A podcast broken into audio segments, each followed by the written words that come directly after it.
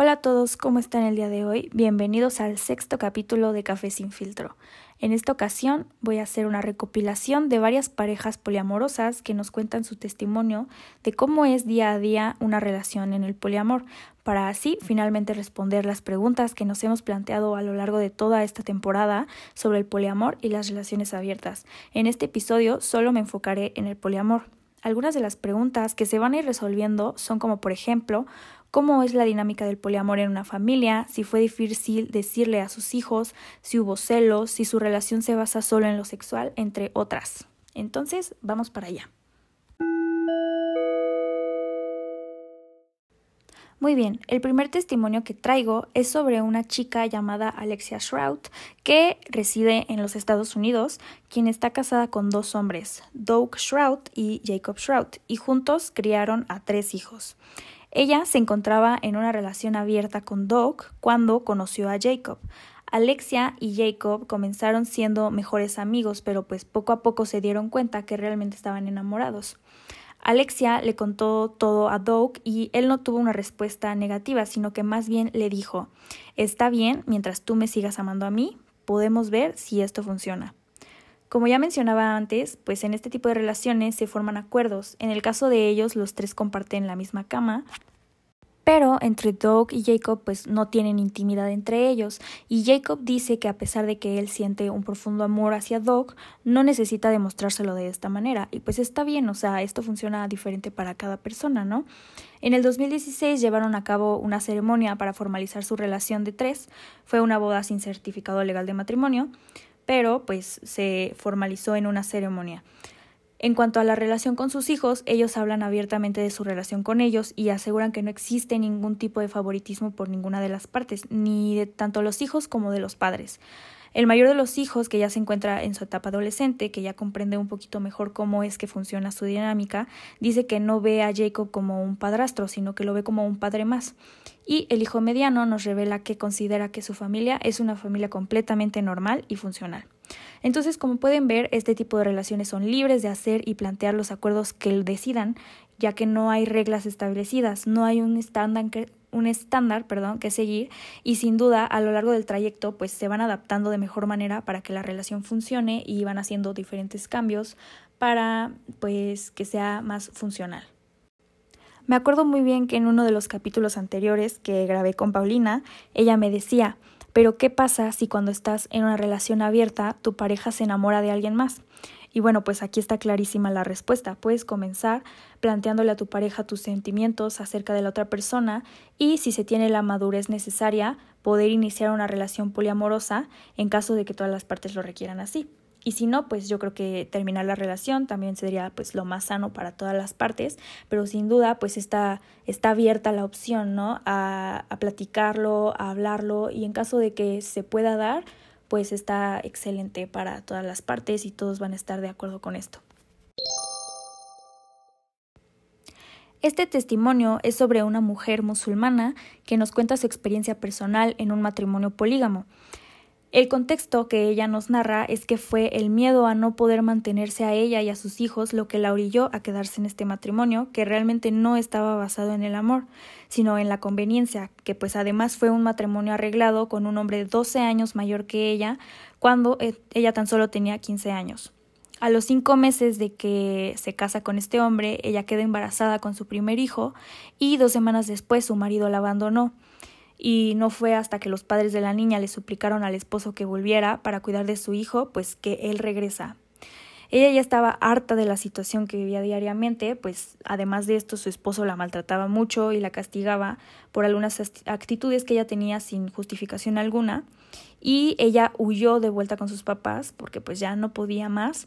Y a los pocos meses su esposo se casó a escondidas con otra niña, eh, pero ella no podía divorciarse de él porque pues todos los bienes quedarían a nombre de la segunda esposa y realmente no, pues obviamente no le convenía. Pero hoy en día ella ya formó una vida independiente, encontró un trabajo y su hija está cursando la universidad. Eh, sigue casada con el hombre, pero ya no lo frecuenta, ni siquiera se ven ni nada por el estilo. Y pues aquí podemos ver el contraste clarísimo y que la diferencia es gigante, pues tiene que ver con una situación cultural en donde los musulmanes ni siquiera deben pedir permiso para casarse e incluso hablamos de un sistema patriarcal y machista donde las mujeres tienen menos valor que los hombres y no todas tienen esa valentía de huir de estos matrimonios por miedo a no poder salir adelante y llevar una vida digna.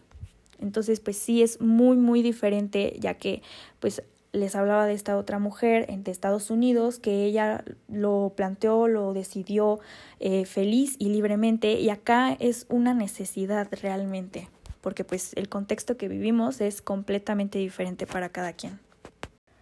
Otra de las muchas mujeres musulmanas también nos cuenta su experiencia de cómo vive con culpa tras 10 años después de haber vivido como su esposo contraía matrimonio con una joven de 18 años.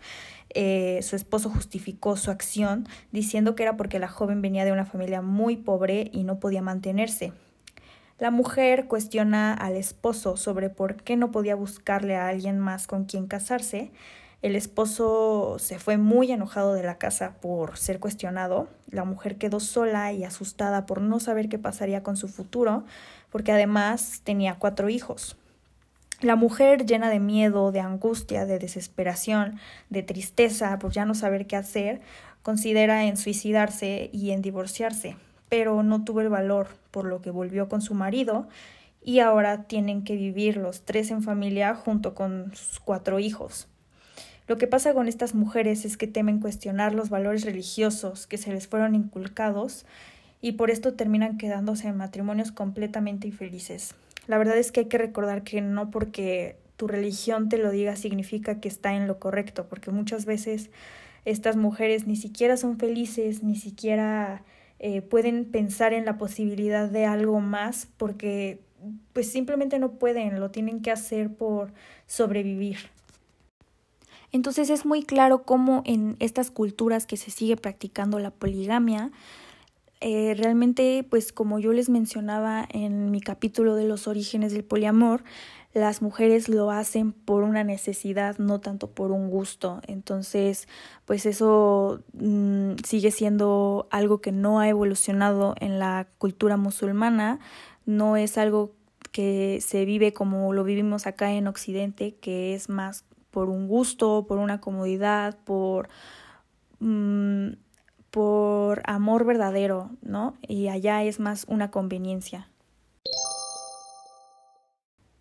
En el capítulo número 5 que habla sobre qué dice la psicología sobre el poliamor, les presenté a esta periodista y sexóloga Noemi Casquet y ahora les traigo su testimonio de cómo es que ella comenzó en el poliamor, cómo abrió la relación con su pareja, cuáles fueron los primeros problemas que vivieron, etcétera.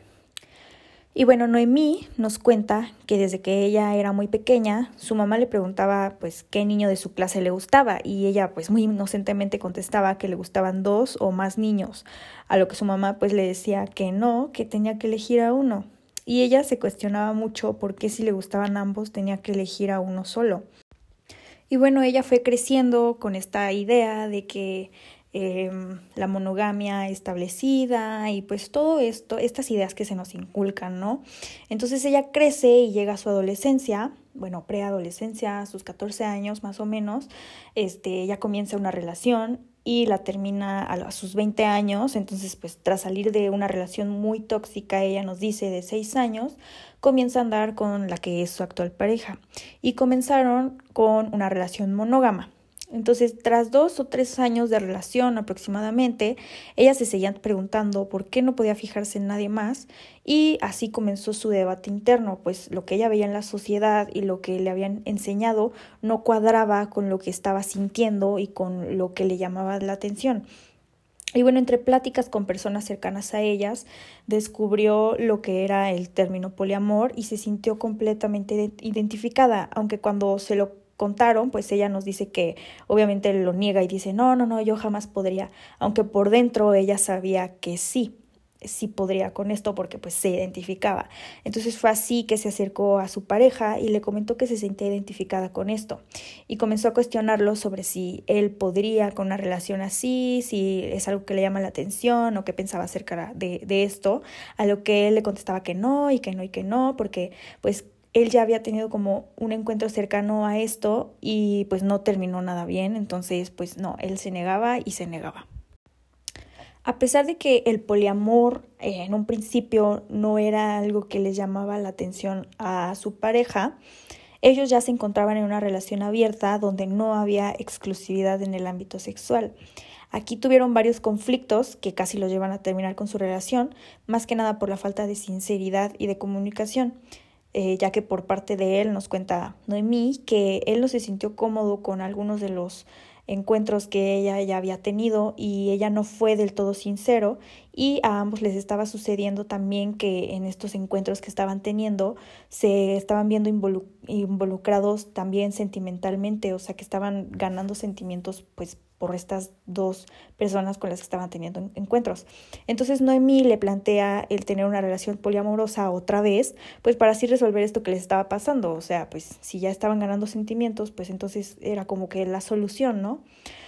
Y pues obviamente él ya terminó como aceptando y pues no sé cómo haya sido ahí su acuerdo bien, pero pues tras esto nos cuenta que su comunicación incrementó mucho y que uno de los acuerdos que ellos fijaron fue el practicar un poliamor jerárquico, perdón, o sea que la relación de ellos dos está por encima de las demás y que tiene una prioridad mayor, tanto en tiempo como en, priorizar sentimientos a, esa relación, etc.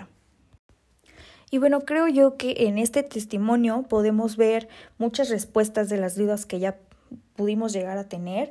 Ella nos dice que la regó en muchas ocasiones en esta relación y que claro tuvieron pues sus problemas, sus peleas, pero que a fin de cuentas la comunicación y la sinceridad fue lo que lo arregló todo.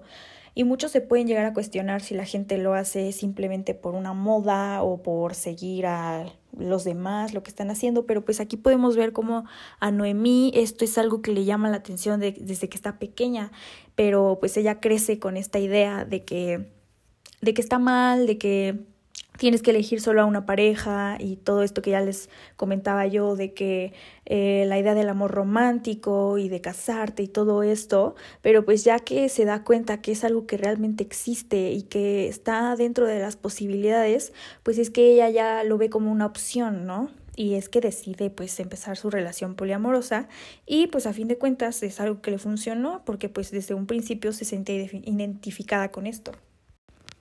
También les traigo más testimonios de Noemí Casquet, pero ahora desmintiendo algunas de las cosas que no te dicen acerca del poliamor, sus desventajas y cosas que solo la gente que realmente ha vivido este tipo de relaciones nos lo puede contar. Entonces, lo primero que nos dice es que para estar en una relación poliamorosa debes estar muy bien contigo mismo, con una autoestima sólida y fuerte y gestionar tus emociones de manera correcta y saber que en una relación poliamorosa están pues los polidramas, claro, tener muy en claro que ahora no son dos personas, son tres personalidades, son cuatro personalidades o el número de personas que estén involucradas en la relación. Y esto no significa que no se pueda, sino que la dinámica ahora funciona de diferente manera a una pareja. Y hay que aprender a manejarlo el sentimiento de culpa, ya que como la sociedad nos ha enseñado el modelo de relaciones y la, sociedad no está preparada para ver las relaciones poliamorosas todavía, pues vamos a intentar imitarlo y nos encontramos con estos choques relacionales y también personas que te van a mirar mal y que a pesar de que sea algo que a ti te gusta y que a ti te hace feliz, pues cuesta trabajo cambiar esta mentalidad. Otra cosa muy importante que sin duda pues pasa, ¿no? Al principio de las relaciones poliamorosas se puede dar la envidia y la competitividad por la pareja. Y son cosas que se aprenden a gestionar en el trayecto, porque pues es normal sentirlo, es normal, como ya comentaba, sentir celos, sentir pues todo esto, pero hay que aprender a manejarlo para no dejar que afecte tu relación. Este otro punto se me hace súper, súper importante porque sin duda estoy muy de acuerdo con esto, y es que la sociedad de hoy le tiene miedo al compromiso y le tiene mucho miedo a enamorarse. Entonces, en cuanto comunicamos nuestros sentimientos, la gente tiende a salir corriendo y no tiene ningún sentido porque el decirle a alguien que te gusta, el decirle a alguien que estás enamorado o enamorada, no significa que ya te vas a casar con esa persona, ni siquiera le estás pidiendo nada a cambio. El simple hecho de comunicar sentimientos ya lo hacen ver como algo malo y entonces se va perdiendo esa comunicación por el simple miedo al rechazo. Otra cosa que nos comenta Noemí es que en el poliamor va a haber una pérdida de privilegios, porque ahora en vez de tener toda la atención de tu pareja, pues se va a dividir en tres, en cuatro, en cinco o en el número que sea de parejas que se tengan. Y también nos dice que va a haber un sentimiento de soledad, porque pues sí, no todo el tiempo vas a estar con tu pareja, va, se va a gestionar el tiempo de manera diferente, pues para que todas las personas estén eh, conformes, ¿no? Pero entonces tú tienes que aprender también a gestionar ese sentimiento de soledad, porque pues si no, no te va a terminar gustando lo que pasa durante ese periodo de tiempo en el que no estás con tu pareja. La falta de educación sentimental y afectiva. Esto nos hace cometer muchos errores porque no nos enseñan a identificar sentimientos y muchas veces no sabemos ni siquiera qué estamos sintiendo. En lo personal les puedo decir que muchas veces a mí no me gusta sentir mis sentimientos y entonces los intento controlar, que más tarde quieras o no, pues terminan saliendo de una u otra forma y se hace cada vez más difícil construir relaciones sanas, porque si ni tú estás bien con tus sentimientos, ¿cómo vas a estarlo con dos o tres personas más, ¿saben? Responsabilidad afectiva. Esto es algo que escuchamos muchísimo últimamente y esto va para todas las relaciones. Piensa en cómo tus acciones y palabras pueden afectar a tu pareja, por favor. Está muy padre el discurso de que hay que ponernos a nosotros y a nuestra felicidad primero, pero también hay que pensar poquito en los demás, sobre todo si es alguien a quien quieres. Expectativas. Es un problema muy grave el idealizar y esperar mucho de las demás personas. Y este es un problema muy común que nos pasa porque esperamos mucho y a la mera hora no nos dan nada y entonces te decepcionas. Entonces, si damos sin esperar a cambio, pues esta decepción de no recibir lo que esperabas se va a minimizar mucho. Al iniciar un poliamor, te vas a dar cuenta también de la demanda de tiempo y esfuerzo que es. No es para cualquiera tampoco pero vas a descubrir muchas cuestiones y sentimientos que jamás habías experimentado, porque cada día vas a conocer situaciones, emociones y por supuesto personas nuevas que vas a tener que aprender a manejar, pero habrá un crecimiento personal y relacional muy grande y es como todo en la vida, siempre que aprendemos algo nuevo hay que conocerlo a fondo, hay que ver de dónde nace, cómo nace, etcétera, todo para poderlo manejar de una buena manera. Y que también todas estas características que estoy mencionando son muy aplicables a todo tipo de relación. Eh, sin duda, pues la cosa más primordial en toda relación es comunicación, sinceridad y respeto. Y mientras haya estas tres características, tu relación va a ser funcional y duradera. Y bueno, ahora les quiero compartir la pequeña reflexión que construí a lo largo de la grabación de este podcast, y es que no todo es bueno, pero tampoco todo es malo. Simplemente es una cuestión de aprendizaje y autoconocimiento. Tal vez si a ti no te funciona la monogamia, te funciona el poliamor o viceversa. Todas las relaciones tienen sus momentos buenos y momentos malos, y no por eso hay que satanizarlo, que es lo que se hace mucho con estas relaciones, porque aún es algo desconocido en nuestra sociedad.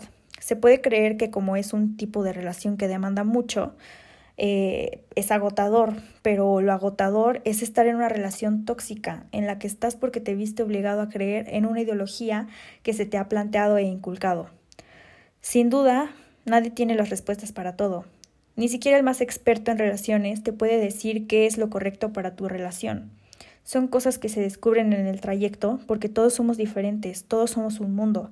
A cada quien nos van cosas diferentes y encontrar tus propias herramientas para hacer que tus relaciones funcionen por eso no podemos comparar unas relaciones con otras ni decir que la monogamia es mejor que el poliamor o que las relaciones abiertas o que estar soltero. Simplemente son cosas diferentes que le funcionan de diferente manera a cada persona.